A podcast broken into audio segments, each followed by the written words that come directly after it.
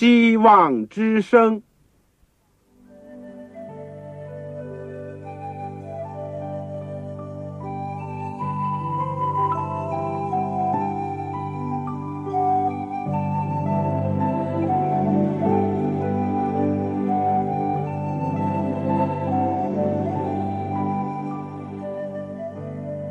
各位听众朋友，各位弟兄姐妹，欢迎您收听信徒培训这个节目。教会的兴旺，不单表现为人数众多，更要求教友的素质好。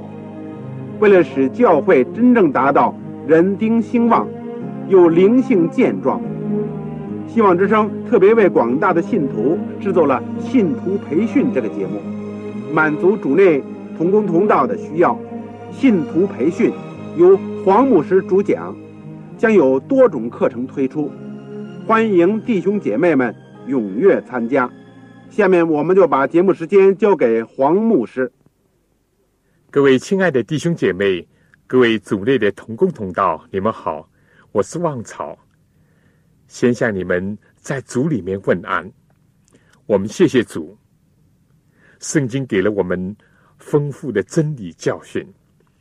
以及留给了我们耶稣基督完美的榜样，我们真是谢谢上帝，我们的天父，他非常的关怀我们各方面，包括我们身体的健康，我们感谢他。我们这门课呢是叫健康的信息，这是信徒培训的第八门课，我们今天会讲。健康信息的第三课，就是旧约、新约圣经当中健康教育的亮光。我们在讲论之前呢，让我们一起做一个祷告。亲爱的天父，我们谢谢你。尽管我们生活在世界末了的时候，我们看到许多道德败落的现象。也看到人的心智，有的时候非但是空虚，甚至有的时候是疯狂。我们也知道，在我们的周围，甚至在我们的亲人或者我们自己身上，有这种或者那种的疾病，更加有着许许多多人现在还不能医治的绝症，在威胁着人类。天父，我们也觉察到这个世界。人跟人之间的关系在变坏，人跟人之间没有信任，没有爱，没有同情，没有关怀，相反是尔虞我诈，你争我夺，相反是一切都是看在钱的这个上面，以致人跟人都疏远。天赋我们更加感到难过的是，许许多多人还不认识你。甚至有的还反对你、咒骂你，或者是远离你。天父啊！但是我们不失望，我们也不悲观，因为在黑暗当中已经有光照到，就是主耶稣已经来到世界上，把天国的福音、把真正的喜讯已经传告给这世界。主啊，我们也谢谢你来到世界，教导我们怎么生活。而且来到世界为我们牺牲，以致我们有了永生的盼望，以致我们有了今生的方向。我们也谢谢圣灵，常常借着你微笑的声音在我们心里做工，把耶稣基督、把天国的福音的奥秘启示在我们的心里，也常常引导我们的人生。我们谢谢你，天父、主耶稣基督，以及。仁慈的圣灵，我们谢谢你在我们人类身上所有的工作。求你今天同样的再帮助我们，让我们再领受你从圣经里面给我们的亮光和教训。我们这样的祈求是奉靠主耶稣基督的圣名，阿门。我们今天的题目是旧约圣经、新约圣经当中有关健康教育的亮光。我们的经文是诗篇。第一百零三篇第三节，我们说圣经呢，当然不是一本医学的书，也不像中国的《黄帝内经》啦，或者是李时珍的《本草纲目》，也没有希腊名医 Hippocrates 的这个医务工作的宣言。无疑的，圣经是一本显示上帝的大爱，以及在基督里面怎么样拯救世人的一本圣书。当你仔细的阅读，你就会很惊讶的发现，从圣经当中，不论是旧约或者是新约，它发射出一些健康卫生的奇妙的光芒。我们今天就来看一看旧约和新约圣经就健康教育上的亮光。首先，我们要了解写作旧约、新约的时代背景，当时其他的文明古国是怎么样的。第二呢，我们要看一看旧约和新约圣经在卫生健康上的指示。第三，我们要从旧约和新约圣经当中提出一些榜样，看到遵从这些亮光所得到的一处。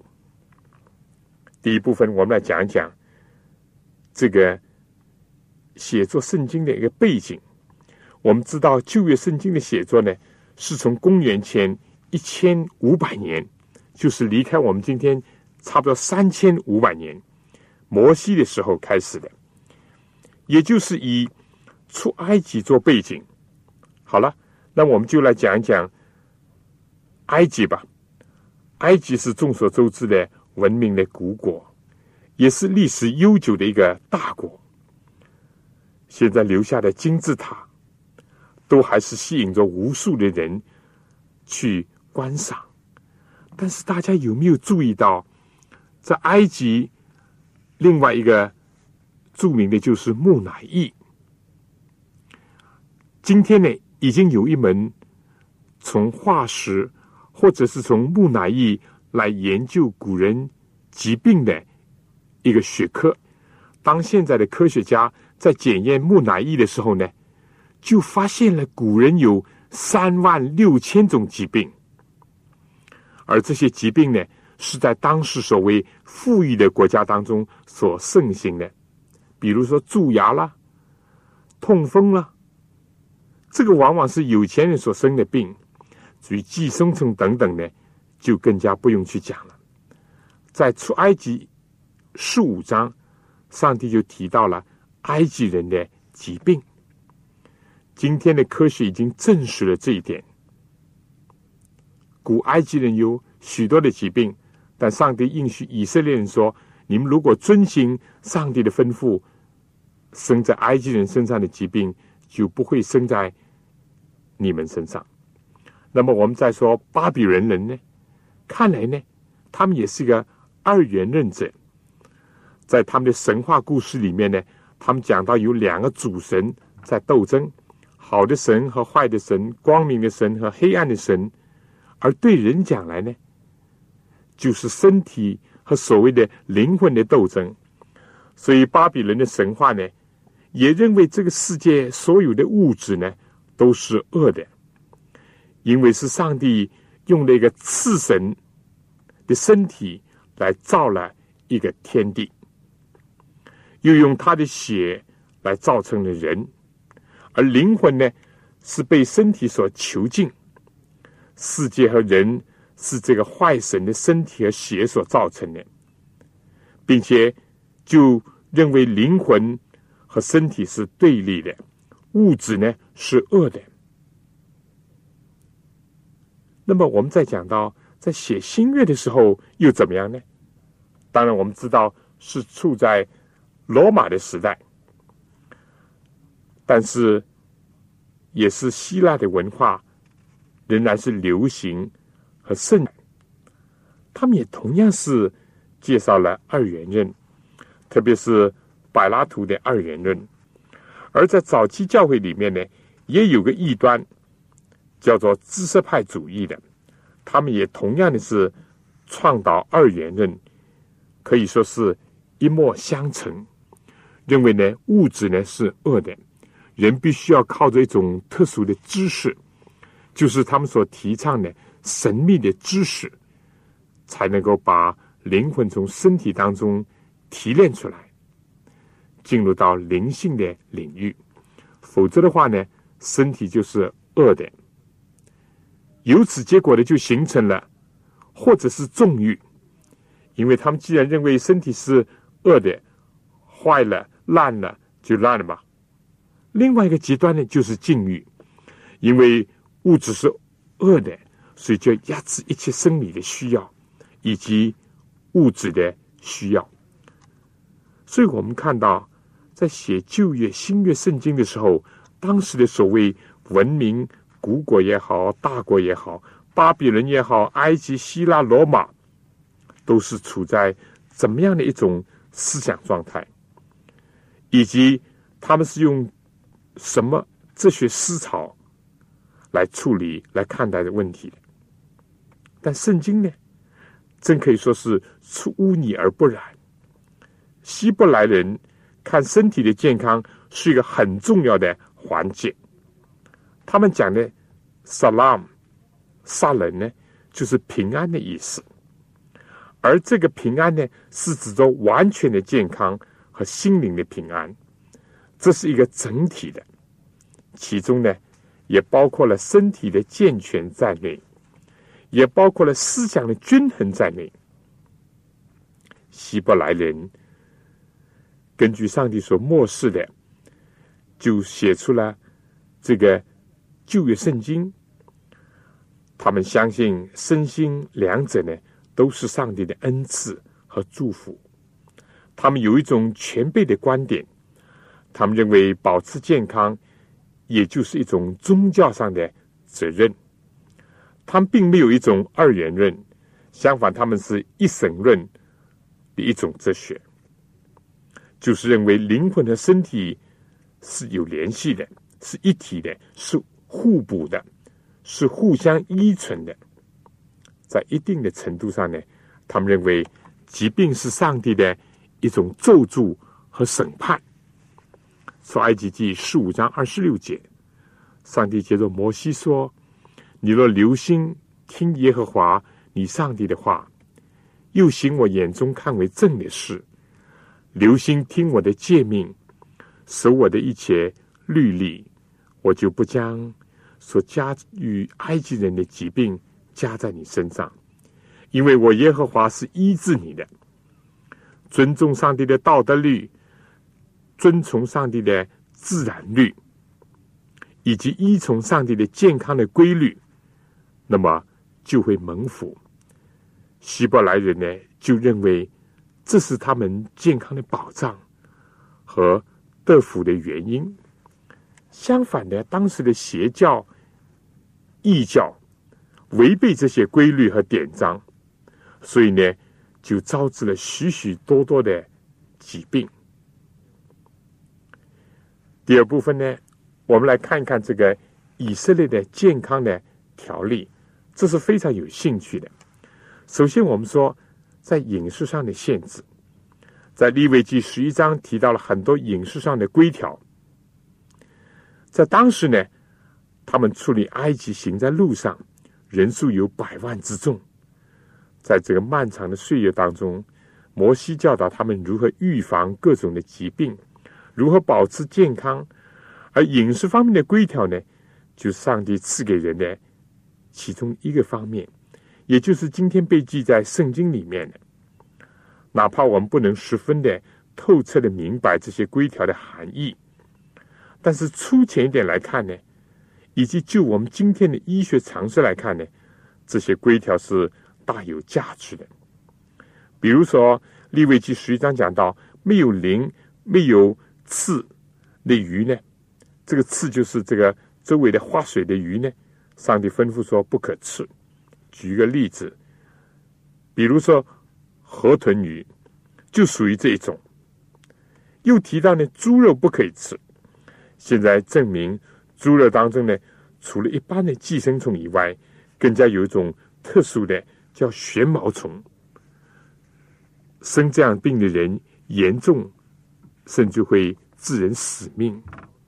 而当你患高血压或者心脏病或者其他相关的疾病的时候呢，医生往往劝你少吃肥肉，不要吃猪油，而这些都是有大量的胆固醇的，会使得心脏和血管受到危害的。今天很多人都知道这一点，在许多的面包或者蛋糕或者是这个点心上都写明绝对不含猪油。第二呢，我们再来看看摩西五经里面也告诉我们怎么样来处理尸首，叫人不要去接猪，不要去沾染，因为这些容易传播细菌和疾病。我们知道今天的收尸队的人都是戴了口罩，穿了一般的这个防护的衣服的，以免沾染不洁净。而艾滋病人的遗物呢，许多都是要用火。完全焚烧的。第三，我们再来看看，在利未记十九章二十八节，上帝禁止他的百姓来这个纹身。尽管今天这个纹身呢，在有些这个社会当中呢是很盛行的，但上帝禁止他的百姓这样做。事实上，我们今天也发现了这些对身体健康以及对心理上呢都有。坏的影响，有的时候甚至于会传播这个疾病，使人发炎等等。第四呢，在性生活方面的规则，圣经说不能乱交、杂交，不能乱伦，不能和野兽行淫。而以色列人呢，他们在肉体上呢有个记号，就是割礼，就是男的割去这个阴茎上的包皮。医学上现在证明，在犹太人当中，男性的患阴茎癌呢是非常罕见的，而妇女的子宫癌呢，比其他一般的人要少八点五倍之多。这和他们在性的卫生上呢是有关联的。这个第五呢，再讲到如何处理人的粪便。首先，他们的大小便池呢是在这个。会幕以外，而且要把这些呢都埋在地下，不能随便的暴露，污染环境。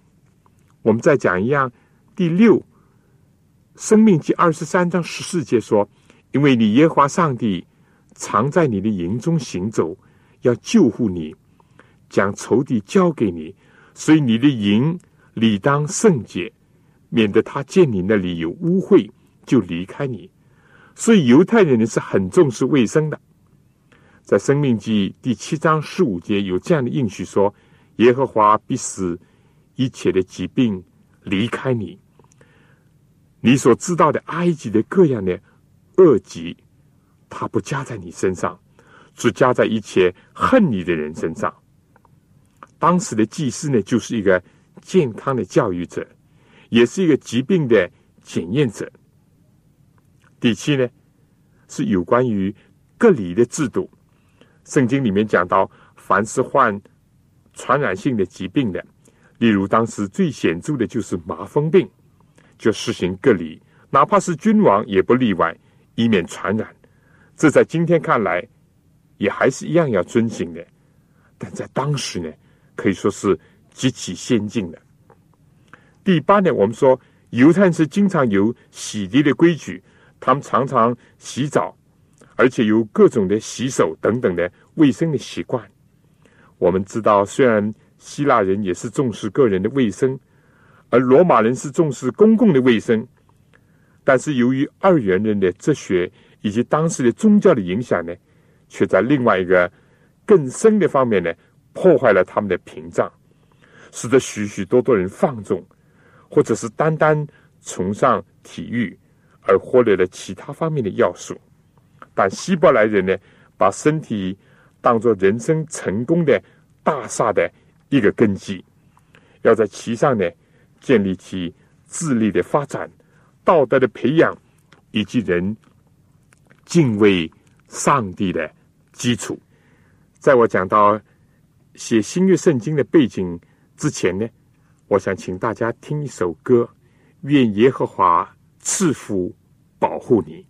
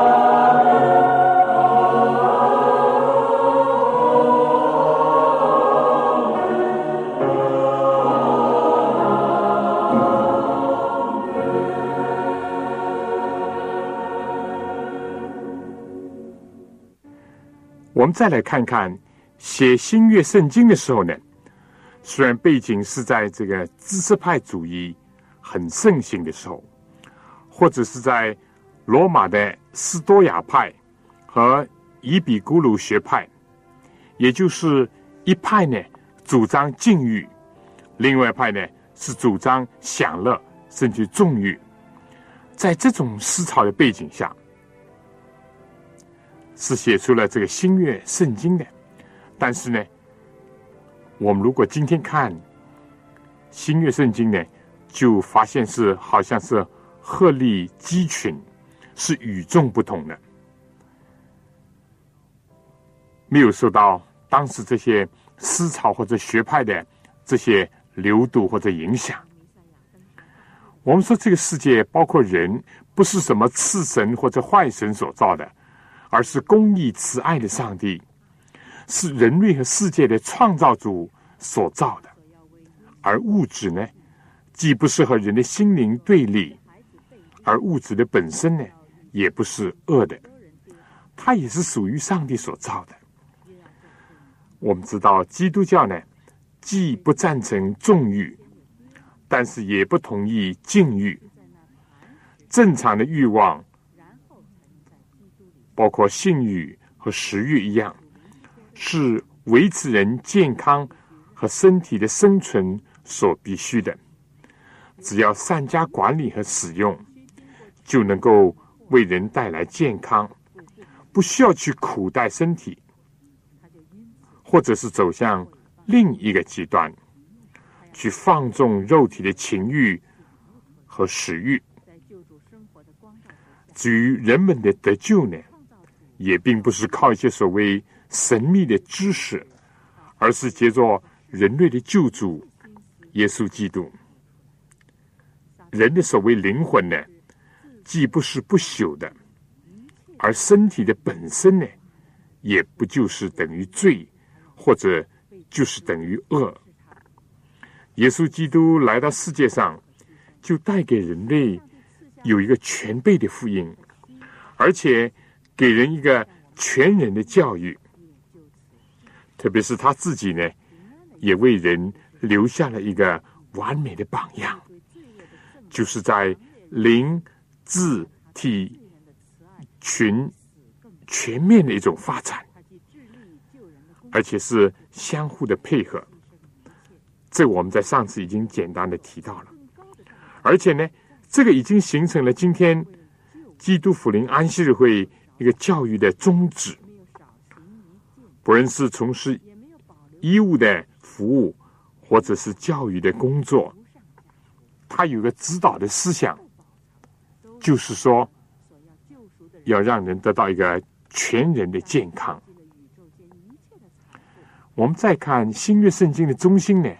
就是历史的基督，在马太福音第十一章第五节，就看到耶稣来到世界上，使瞎子看见，瘸子行走，长大麻风的得到洁净，让聋子听见，使人复活，穷人呢有福音要传给他们。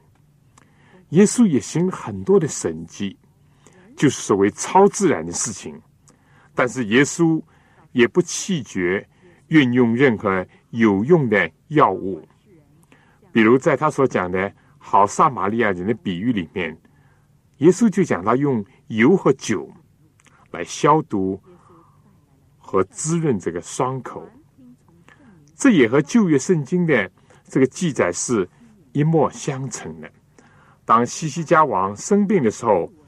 上帝吩咐先知以赛亚嘱咐他用无花果饼贴在他的窗上，所用的呢都是一些自然的药物或者是自然的疗法。另外，耶稣来到世界上，叫人往希罗亚池子里面去洗一洗，那个瞎子呢就看见了。耶利米书第八章二十二节说：“在激烈岂没有乳香呢？在那里岂没有医生吗？我百姓为何不得痊愈呢？”所以很清楚的提到了这个医药的一种运用。新约圣经除了耶稣是最大的医生，还有写路加福音和使徒行传的路加呢，也是一位医生。他和保罗组成了一个布道队，传福音，也医病，也教训人，使人在灵智体各个方面呢都得到恢复和长进。新约圣经罗马书十二章第一节讲到。当将身体献上，当作活祭，是圣洁的，是上帝所喜悦的。格林多前书第六章十九节又讲到，我们的身体是上帝的殿，是圣灵居住的所在，所以绝对不像当时的这个知识派主义。或者是当时盛行的希腊哲学所讲的那样，我们上次已经提到过旧约圣经真言书所讲的一句名言：“喜乐的心乃是良药，忧伤的灵使骨枯干。”这是一个极其重要的预防和治疗身心疾病的。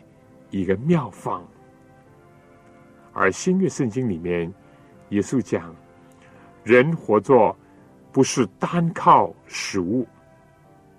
耶稣并没有说人活着不要食物，他只是说不是单靠食物，乃是靠上帝口里所出的一切话。所以，人的真正的健康的存活呢？就必须依赖灵性的食粮，但是也不忽视身体的必要的一种供应。在这两方面呢，圣经是表明的非常清楚的。我们再看到旧约圣经和新约圣经呢，都记载了不准人喝血。因为血呢，非但是象征着人和动物的生命，而我们今天也知道，血里面有许多的毒素、细菌。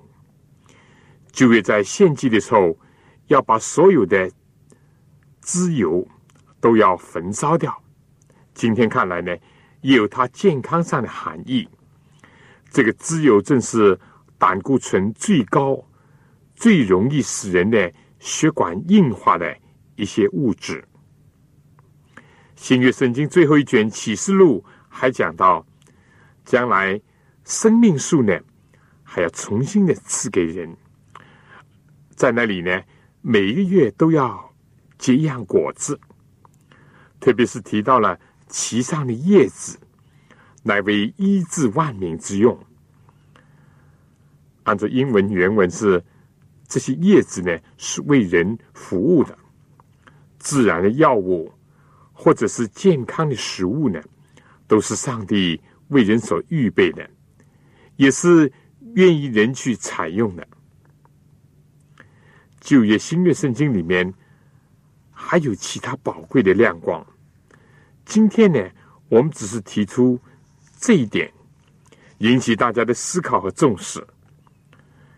看到上帝的圣经，一反其他的宗教和哲学，哪怕是在古代的文明的古国，以及所谓当时的哲学思潮，圣经在许多地方都不认同他们。圣经是上帝所启示的，我们知道上帝是人类的创造主。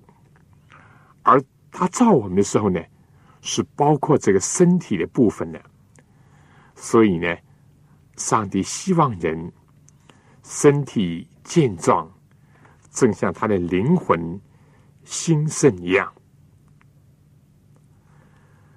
下面呢，我要讲圣经里面两个光辉的事例，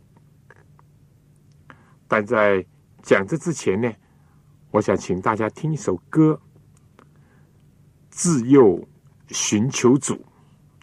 这两位等会我要讲到的人物，都是从他们年幼的时候就寻求主，就打好人生的基础，在灵智体各方面都是发展的非常好的。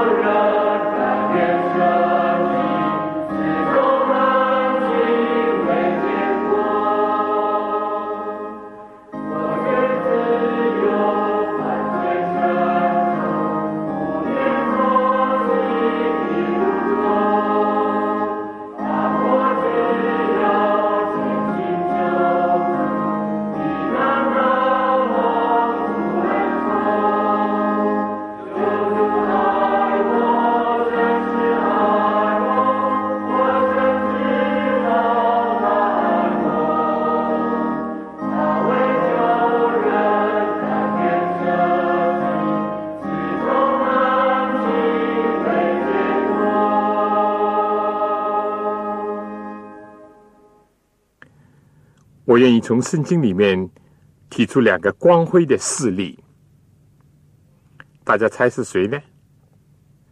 我第一个想提但以理，另外一位是保罗。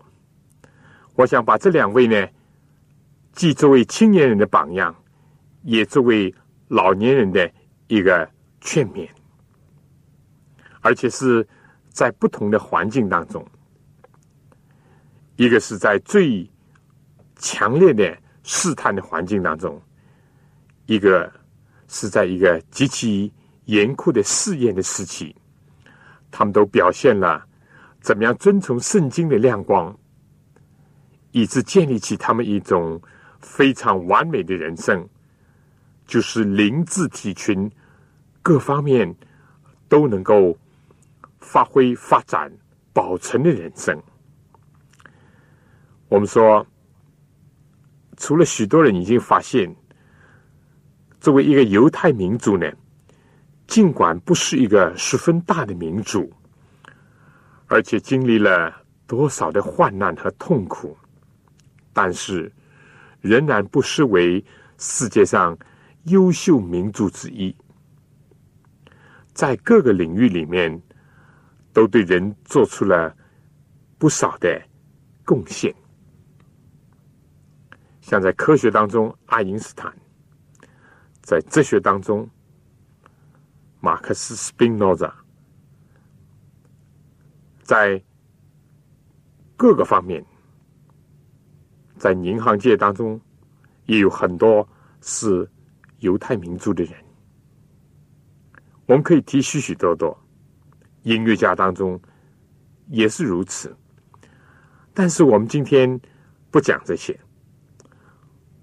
我们看一看在旧约里面的人物，我们提到一个青年，就是大尼里。他在受到最厉害的试探的环境当中生活，但是仍能保持着一个健康的身体，一个聪明伶俐的头脑，一种蒙上帝喜爱，以及蒙上帝眷顾的一个灵性状态。特别，他也利用了所有这一切，去服务自己的祖国，也帮助他寄居的国家的人民的生活。他在被掳之前，他就是以色列民族的一个良好的一个典范。圣经里面讲到，当巴比伦王围攻耶路撒冷，掳掠了一些犹太人，可以说这些都是。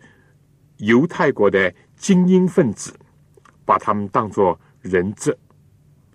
第一章第三节说，王吩咐太监长亚斯比纳，从以色列人的宗室和贵胄中带进几个人来，就是年少没有残疾、相貌俊美、通达各样学问、知识、聪明具备的，使他们。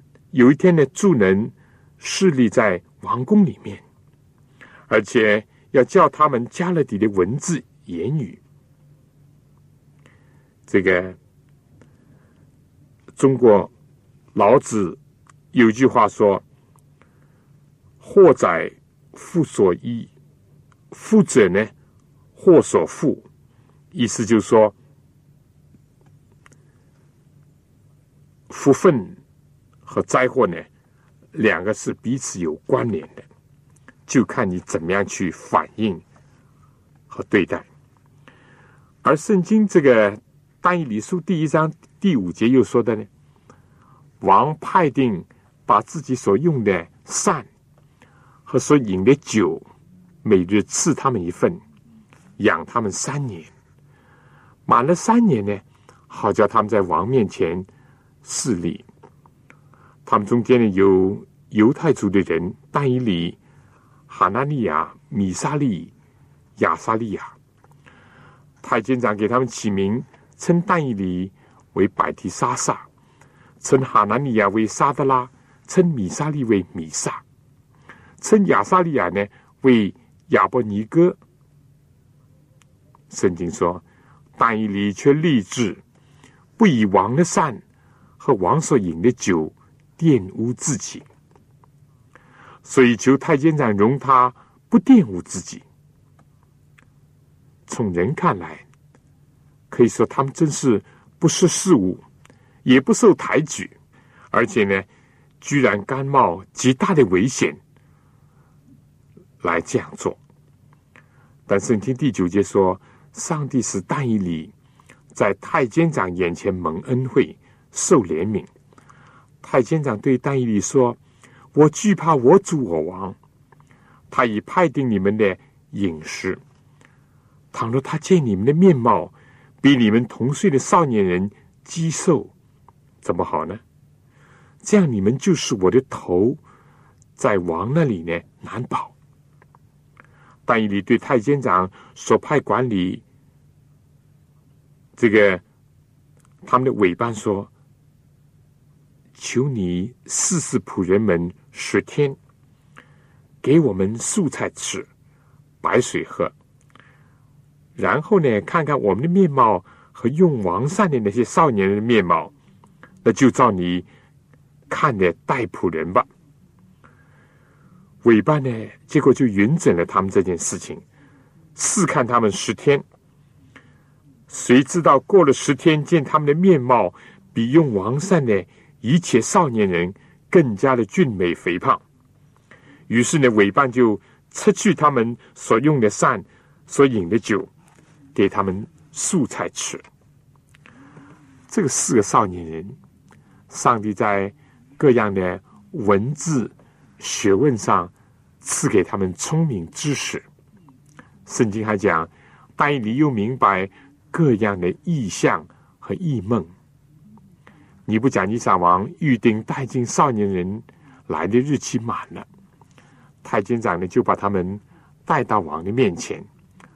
王和他们谈论，见少年当中没有一个能比但以里、哈拿尼亚、米沙利、亚沙利亚的，所以就留他们在王的面前侍立。王拷问他们一切的事情，就见他们的智慧、聪明，比通过的熟识和用法术的胜过十倍。到了古列王元年，但以理还在。我想简单的指出一下，在这里呢，虽然大以理和他的三个朋友在各个方面呢都是很优秀的，但是他们一来到巴比伦，从某方面讲呢，他们是俘虏，是人质；但是从另外一方面讲呢，他们是被王所看重的，要培养的。但就在这里面，隐伏着危机啊！或者有人看，哎呀，俘虏能够一下子受到皇的宠爱，这是多么难得的机会呀！但是我们知道，祸就隐藏在所谓的福分里面。就在这样的一种安排下面，就隐伏这种危机。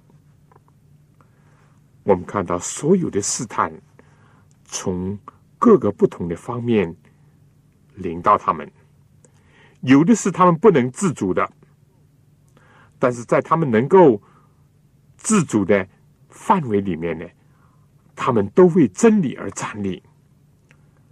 他们是被绑着带到巴比伦来的，但是当他们要为上帝站立、做大丈夫的时候呢，他们就既勇敢。又有智慧来对付所有的试探。我们想到他们当时都是很年轻啊，血气方刚，正是精力最旺盛的时候，而且又是在巴比伦的王宫，可以说是犬马声色，一切的引诱试探最最盛行的一个地方。我们知道，尤其是巴比伦的王国。充满了各种的试探和引诱，在灵性上呢，巴比伦王把他们的名字都改了。原来他们的名字呢，是使他们能够联想起上帝的恩赐、上帝的怜悯、上帝的公义和上帝的审判。而现在呢，他们所得到的名字呢，可以说是已经是面目全非了。而且呢，都是和假神，就是巴比伦的所谓尼泊神、火神、战神联系在一起的。但在这点上呢，尽管叫他们这个名字，这是他们自己没有办法选择的。而在知识上，我们再看看，也在试探着他们，就是要叫他们加勒底的语言、文字和文学。要这样的对他们进行洗脑，要使得这班少年人呢忘记祖国的文字、祖国的信仰。我们知道，在他们所学习的课程里面，除了单单的语言文字以外，还有很多巴比伦的，包含着各方面读书的一些。所谓的知识，他们也面临这个试探；而在身体上呢，巴比伦王给他们酒，给他们肉吃，给他们王所用的膳，其中呢有许多当然是有害于健康的，也是违背圣经当中所记载的。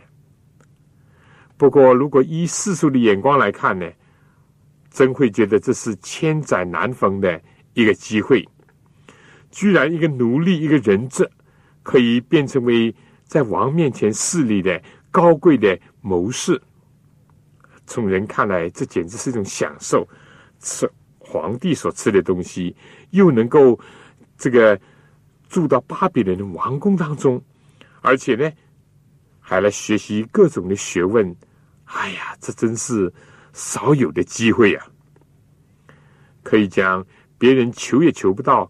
得也得不着，但从另外一个角度看呢，其中却有着许许多多的危险，这就是说，要使他们与生命的主呢渐渐的疏远，并且与他们祖国的神圣的文化和语言呢要脱离，使他们的身体呢受到败坏和影响，以至于呢最终完全改变他们的思想和健康的生活方式，最后导致他们身心的灭亡。我们说，不仅仅有种种的引诱，更加有严重的威胁存在。但是他们以真理为原则，并且为真理而站立，靠着上帝的胜一切。最后的结果呢，正像圣经所记的，他们在各个方面在灵性上得蒙上帝特别的眷爱，而且但以理呢被选为先知，能够明白。各种的异兆和异象，在智力上呢，他们胜过了巴比伦所有的文士和术士，不是一倍两倍，是十倍。在身体上，比所有人更健壮、更俊美。圣经特别提到，到古列元年的时候，大尼里还在，他是一位长寿的老人，他一直担负着。极重的国家的事务，可以说是做宰相、做总理，并且为上帝的子民呢，在神面前不断的代求、敬视以及流泪，为着去关怀他们。上帝没有辜负他忠心的仆人，相反尊重这般尊重上帝的人。但以理和他的朋友。他们在最强烈的试炼面前，他们保持了身心灵的健康。这是他们从小的时候就受到上帝圣言的教育，也是他们靠着主的恩典，能够实行这些教育，为主做见证的结果。我想讲了大义理以后呢，我还会在新月圣经里面提到另外一位。就是保罗，但在讲这之前呢，请大家听一首歌《百年树人》。教育工作是并不容易的，古语讲“十年树木，百年树人”，我们就请听这首歌。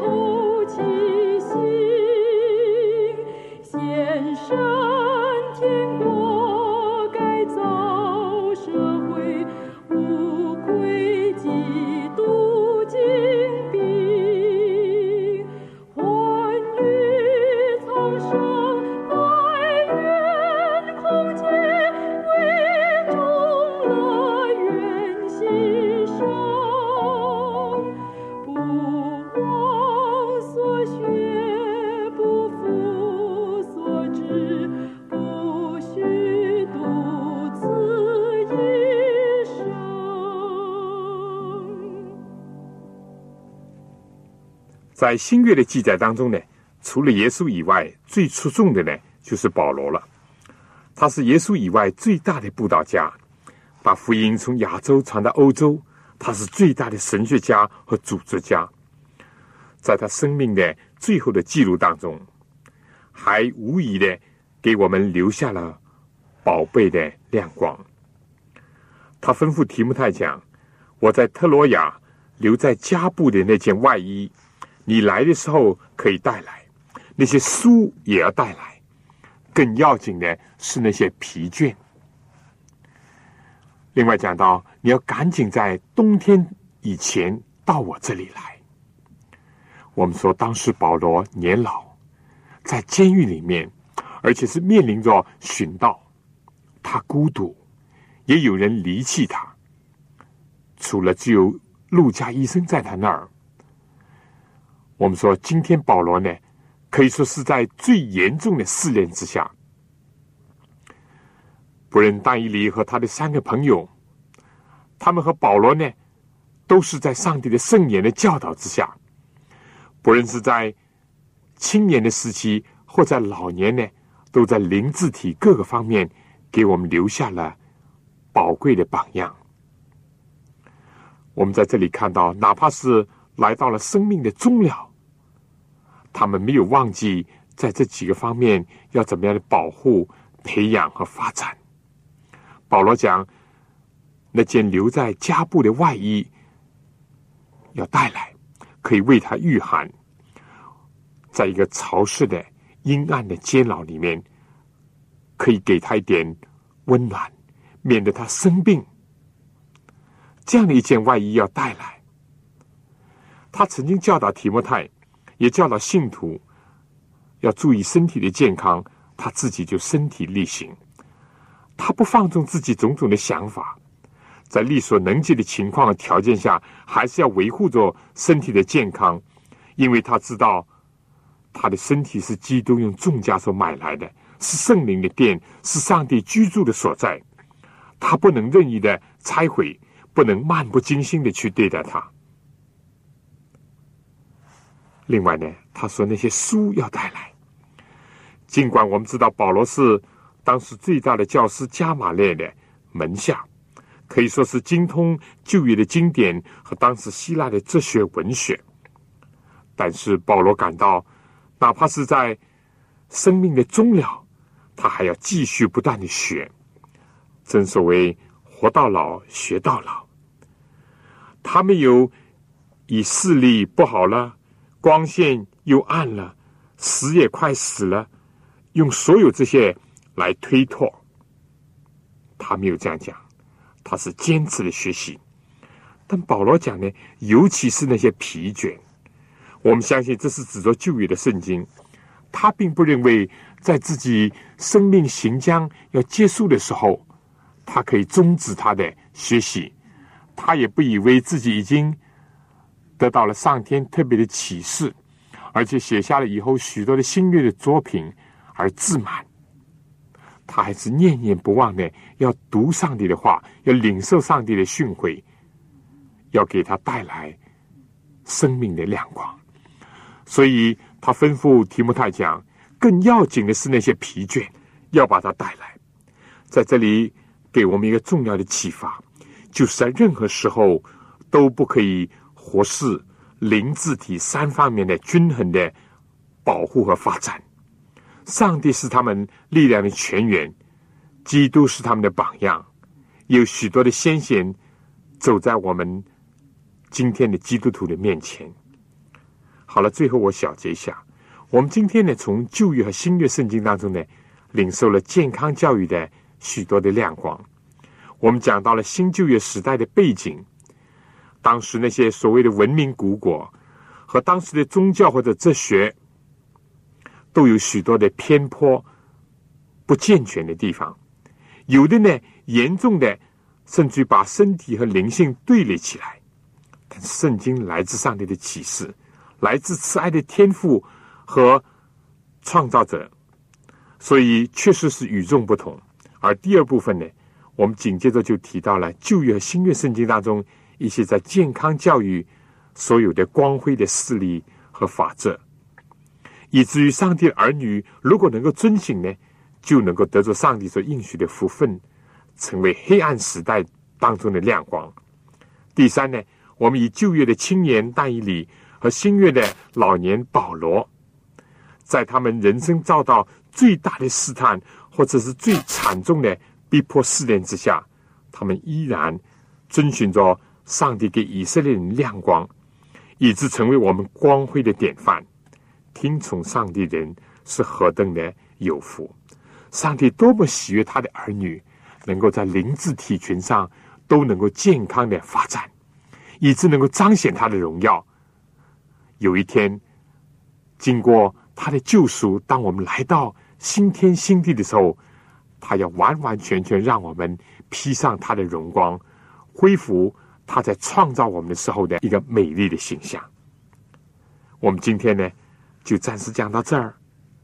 下次同样的时间呢，希望你们收听我们的节目。我也希望你们写信来给我。请你们写信给香港邮政总局信箱三一零号，或者是七六零零号，写“望潮收”，“望”就是希望的“望”，潮水的“潮”。好了，愿上帝赐福给您、您的全家和您的教会。再见。